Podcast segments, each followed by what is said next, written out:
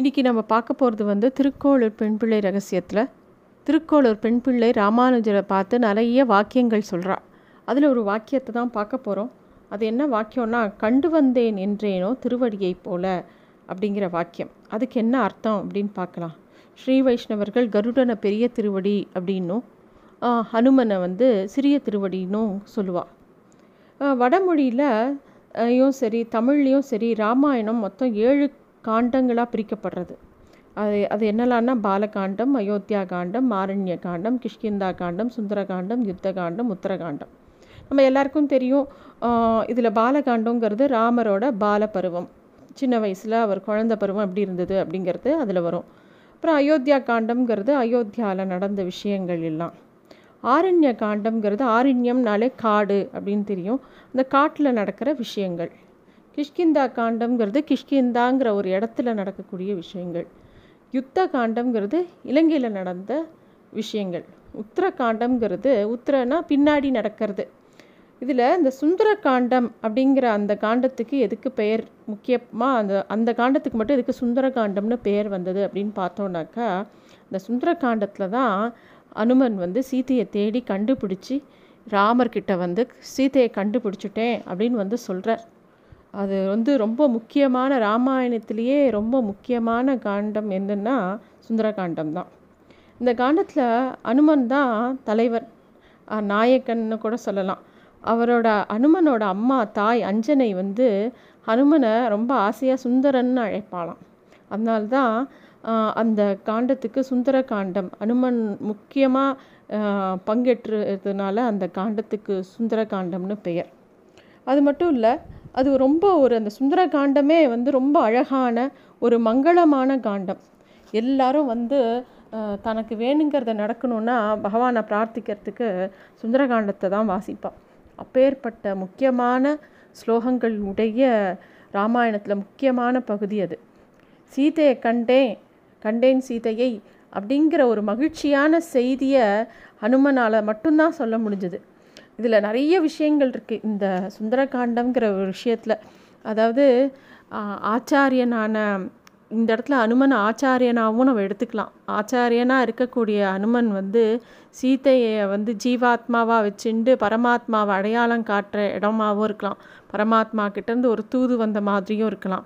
இந்த மாதிரியும் சில பேர் சொல்லியிருக்கா.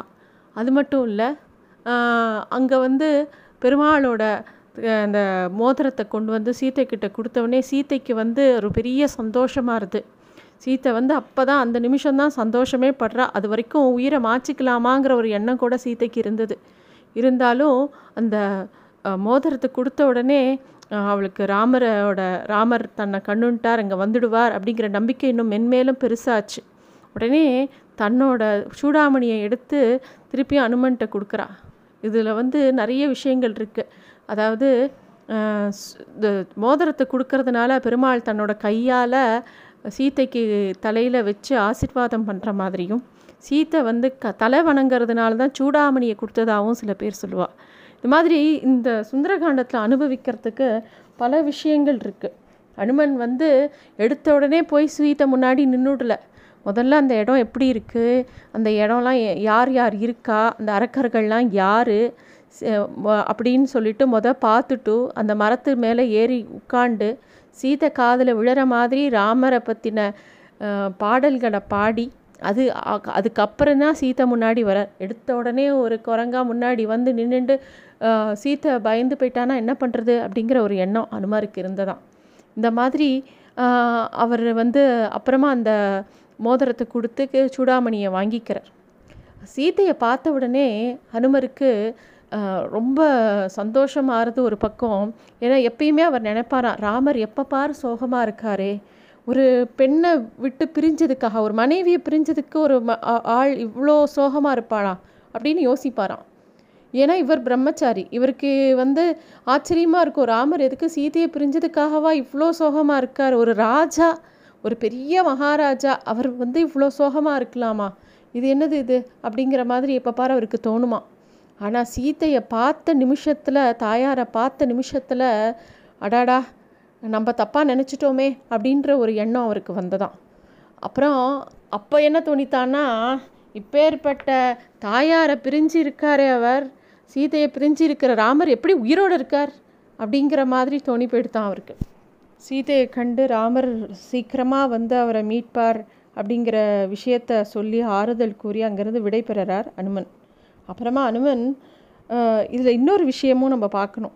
என்னென்னா எல்லாரையுமே ராமர் வந்து ஒவ்வொரு பக்கம் அனுப்புகிறார் போய் சீதையை தேடின்னு வாங்கோன்னு சொல்லிட்டு சுக்ரீவன் அங்கதன் எல்லாருமே போகிறா ஆளுக்கு ஒரு பக்கம் போகிறா ஆனால் ஹனுமன்கிட்ட மட்டும்தான் தன்னோட மோதிரத்தை கொடுத்து அனுப்புகிறார் ஏன்னா ராமருக்கு தெரியும்.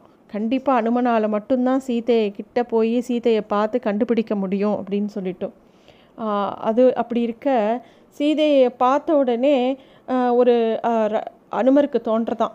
அடுத்தது தன்னோட எஜமான் ஏவின காரியத்தை நம்ம சரியாக செஞ்சிட்டோமா அப்படின்னு யோசிக்கிறாராம். எஜமான் சொன்ன காரியத்தை சொல்படி செய்யறது அப்படிங்கிறது ஒரு நடுநிலையான ஒரு வேலைக்காரம் பண்ணுறது அதே எஜமான் சொன்ன காரியத்தையும் தாண்டி அவருக்கு விரோதம் இல்லாமல் இன்னும் கொஞ்சம் நல்ல காரியத்தையும் செய்யணும் அப்படின்னு அவருக்கு படுறது. அதாவது ராவணனுக்கு கொஞ்சம் கோபம் ஊட்டணும்னு நினைக்கிறார். அந்த அரக்கனுக்கு ராம தூதனே எவ்வளோ எப்பேற்பட்ட பலம் நிறைஞ்சவன் அவருக்கு தெரியணும் அப்படிங்கிறதுக்காகத்தான் ராவணனோட ஒரு சின்ன வாக்குவாதம் பண்ணி அப்புறம் இலங்கையில் பல இடத்துல தீயை மூட்டி விட்டுடுறார். அப்போ அசோகவனத்துக்கும் கொஞ்சம் தீயை வச்சுடுறார்.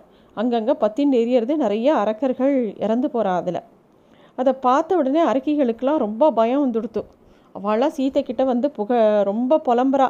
என்ன குரங்குன்னே தெரியலையே இப்படி பண்ணிடுத்தே நிறையா பேர் செத்து போயிட்டாளே அப்படின்னு சொல்லும்போது சீதா பிராட்டிக்கு கவலை வந்ததான் அச்சோ இந்த அனுமன் வந்து நம் பொருட்டு இந்த மாதிரி பண்ணுறாரே அவருக்கு அந்த அக்னி தேவன் அவரோட வாழில் பத்தின்றதுனா அவருக்கு ஏதாவது தீங்கு வந்துடக்கூடாதே. அப்படின்னு சொல்லி அக்னி தேவன்கிட்ட சொல்லி அனுமனுக்கு ஒன்றும் ஆகக்கூடாதுன்னு தாயார் பிரார்த்திச்சுக்கிறா. அதனால தான் அவருக்கு ஒன்றுமே ஆகலை. தாயாரோட கடாட்சம் ஒன்று இருந்தால் போதும். எல்லாமே எல்லாமே நல்லபடியாக நடக்கும். அது மாதிரி அனுமனுக்கு தாயாரோட கடாட்சம் அந்த க்ஷணமே கிடச்சிடுத்து. அப்படி இருக்க அனுமனுக்கு தான் வச்ச தீனால் சீதைக்கு எதுவும் தீங்கு நினச்சிடக்கூடாதுன்னு அவருக்கு பயம்.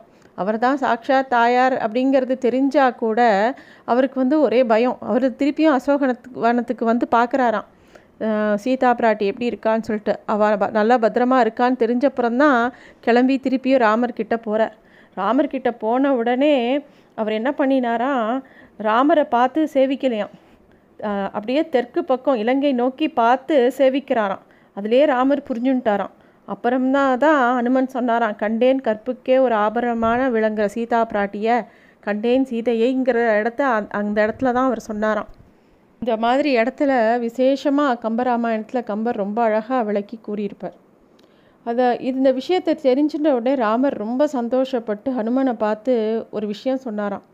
அதாவது நானும் எங்கள் குளமும் பரதனும் லக்ஷ்மணனும் நீ ச சீத்தையை கண்டுபிடிச்சதுனால உன்னால் காப்பாற்றப்பட்டோம் இதுக்கு உண்டான கைமாறு இதுக்கு இதுக்கு பதிலாக நான் உனக்கு எது கொடுத்தாலும் அது எதுக்குமே ஈடாகாது. என்னால் எதுவுமே இதுக்கு உபகாரமாக உனக்கு கொடுக்கவே முடியாது அப்படின்னு ரொம்ப தழுதழுத்து அனுமனை அப்படியே அணைச்சிக்கிறாராம். ஆக இப்படியாக சீதையை கண்டு வந்து சொல்லி ராமனால் தவ தழு தழுவப்பட்ட ரா அனுமன் இல்லை நான். அனுமன் மாதிரி ஒரு பாக்கியசாலி இல்லை நான் அப்படின்னு சொல்கிறார் திருக்கோளூர் பெண் பிள்ளை. அதனால தான் இந்த வாக்கியத்துக்கு அர்த்தம் கண்டு வந்தேன் என்றேனோ திருவடியை போல அப்படிங்கிற அர்த்தம். இதில் திருவடி அப்படிங்கிறது வந்து சிறிய திருவடியான அனுமனை குறிக்கும். நம்ம ஏற்கனவே பெரிய திருவடி சிறிய திருவடினா என்னங்கிறது நிறைய இடத்துல பார்த்துருக்கோம். பெரிய திருவடிங்கிறது கருடனை குறிக்கும் சிறிய திருவடிங்கிறது அனுமனை குறிக்கும். எதனால் கருடனுக்கு பெரிய திருவடிங்கிற பேர் ஹனுமனுக்கு சிறிய திருவடி அப்படிங்கிற பேர்னால் ராமாயணத்தில் மட்டுமே பெருமாளுக்கு வாகனமாக இருந்ததுனால அனுமனுக்கு சிறிய திருவடின்னு பேர் எல்லா அவதாரங்கள்லேயும் அது மட்டும் இல்லை எல்லா இடங்கள்லேயும் பெருமாளுக்கு அவதாரமாக இருக்கிறதுனால கருடனுக்கு பெரிய திருவடின்னு பேர் இதுதான் அதுக்குண்டான அர்த்தம். நன்றி.